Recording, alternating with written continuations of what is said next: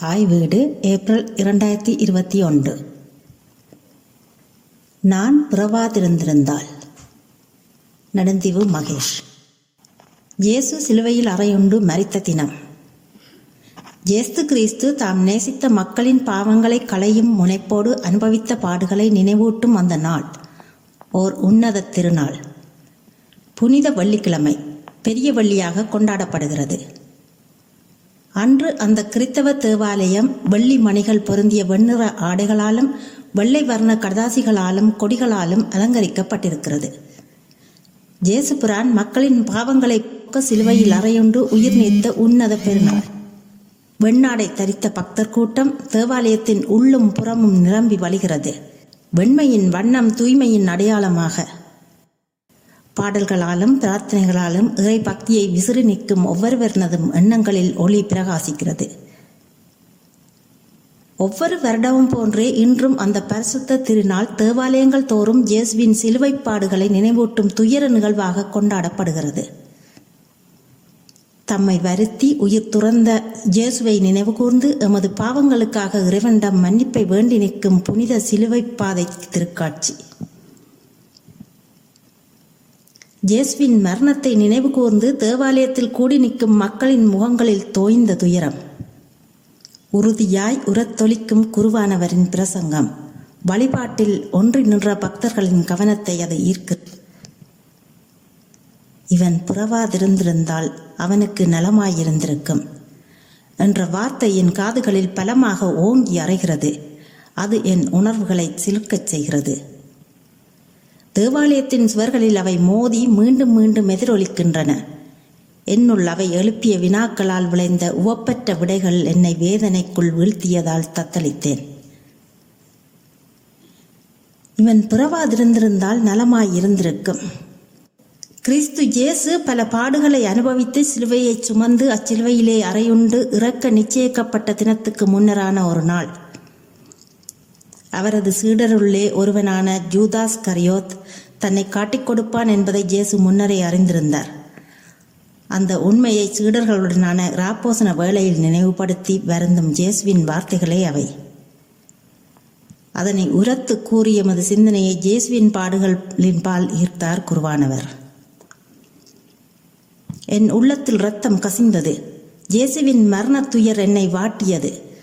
குருவானவர் அந்த திருப்பலி பூசையில் ஆற்றிய பிரசங்கத்தின் வழியே ஒலித்த அர்த்தம் பொதிந்த உண்மைகள் தொடர்ந்தும் என்னை வேதனைக்கு உள்ளாக்கின.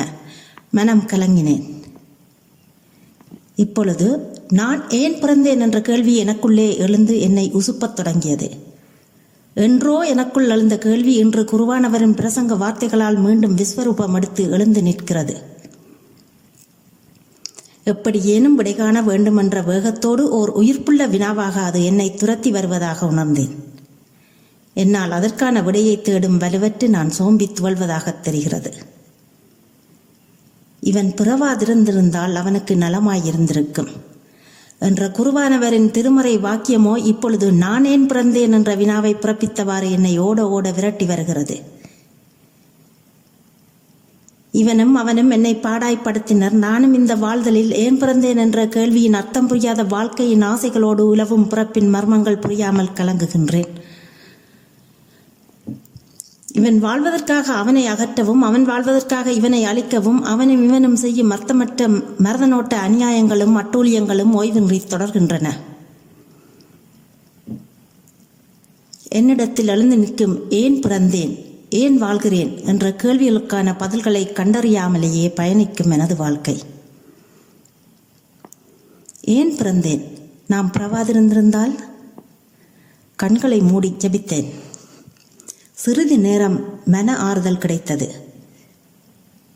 அந்த ஆதரவற்ற வயதான மூதாட்டியை கொலை செய்து அந்த கிளவி சேகரித்து வைத்திருந்த ஒரு சிறு தொகை பணத்தையும் நகையையும் களவாடிச் சென்ற திருடன்.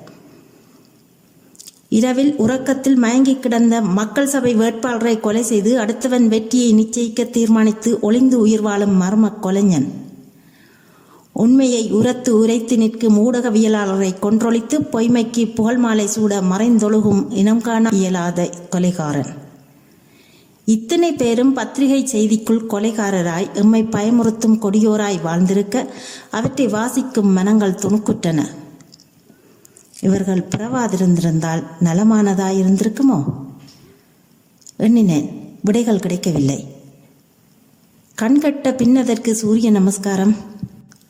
பொய்யும் புரட்டும் பொறாமையும் வஞ்சனையும் கொலையும் கொள்ளையும் வாழ்வட்டும் தூள்கடத்தலும் வழக்கும் கணக்கும் போட்டியும் போராட்டங்களும் ஏன்? எதற்கு? என்னையும் அவை சூழ்ந்து வருத்தி கலைத்து வருகின்றன. நான் அவற்றின் நடுவிலே என்னை காத்துக்கொள்ள ஓடிக்கொண்டிருக்கின்றேன். வாழத் தவிக்கின்றேன். ஒருவரோடொருவர் அன்பால் பண்பால் இணைந்து வாழும் வாழ்க்கையை நாம் விரும்பினாலும் அதனை மகிழ்ச்சியாக முன்னெடுக்க இயலாதிருக்கிறது. மகிழ்ச்சிக்கு தடையாக நீதியின் மாண்பறியா மானிடம் என்ற மலை என்னெதிரில் உயர்ந்து தெரிகிறது. இவர்கள் பிரபாதிருந்திருந்தால் நலமானதாக இருந்திருக்கும். இவர்கள் எங்கனம் பிறந்தார்கள்? ஏன் பிறந்தார்கள்? நம்பிக்கையுடனே தர்ம முறைத்து நல்வழி காட்டி மக்கள் மன்றம் காக்க தேர்தலில் நின்றார்கள். அவர்தம் சொல்லை குழப்பி பொய்யுரைத்தும் புழு உரைத்தும் சத்தியத்தின் வெற்றிக்கு எதிராகி அவர்தம் தோல்விக்கு வழி தேடினார்கள். நீதியை கொன்று அநீதிக்கு முலாம் பூசி இப்பொழுது அதனையே ஆராதனை செய்கின்றார்கள் இவர்கள் பிறவாதிருந்திருந்தால் எவ்வளவு நலமானதாக இருந்திருக்கும்? ஜேஸ்து கிறிஸ்துக்கு ஒரு ஜூதாஸ் கரியோத் பண்டாரவன்யனுக்கு ஒரு காக்கைவன்யன் கட்டப்பொம்மனுக்கு ஒரு எட்டப்பன் ஜூலியஸ் சீசருக்கு ஒரு புரூட்டஸ். இவர்கள் பிறவாதிருந்திருந்தால் எவ்வளவு நலமானதாக இருந்திருக்கும்? நீதிக்காக போராடிய போதும் போராட்டத்தின் போக்கை திசை மாறச் செய்து அப்பாவி மக்களை தடுமாற வைத்து அவலத்தில் நீதியை சாகவிட்ட காரியோத்களும் அன்றும் எம்முடனே இருந்தவர்கள்தாம். இன்றும் எமக்கருகில் இருப்பவர்கள்தாம் மனம் அழுதது. இந்த வருடம் தேவாலய திருப்பலி பூசையில் குருவானவர் செய்த இந்த பிரசங்கம் எனது நினைவை நிறைத்தது. மீண்டும் மீண்டும் ஜேசு பாடுகளை அனுபவித்த அந்த சிலுவை துயரத்தில் ஜேசுப்பட்ட காயங்கள் சிந்திய ரத்தங்கள் என் உள்ளத்தில் விரிந்த துயரக் கடலுக்குள் என்னை மூழ்கடித்தன. இன்று போல் அன்றும் ஒரு தேவாலய திருநாள். ஜேசு எமக்காக பாடுகளை அனுபவித்து மறித்து அடக்கத்திலிருந்து உயிர்த்த ஞாயிறு மகள் நாள். இலங்கை தலைநகரை அண்மித்த தேவாலயங்களிலும் விடுதிகளிலும் குண்டுகளோடு பாய்ந்து ஏதுமறியாத அப்பாவி மக்களை கொன்று குவித்தார்கள். பெண்கள் குழந்தைகள் வயோதிபர் உட்பட அத்தனை நூறு பேர்களும் துடிதுடித்து இறந்தார்கள்.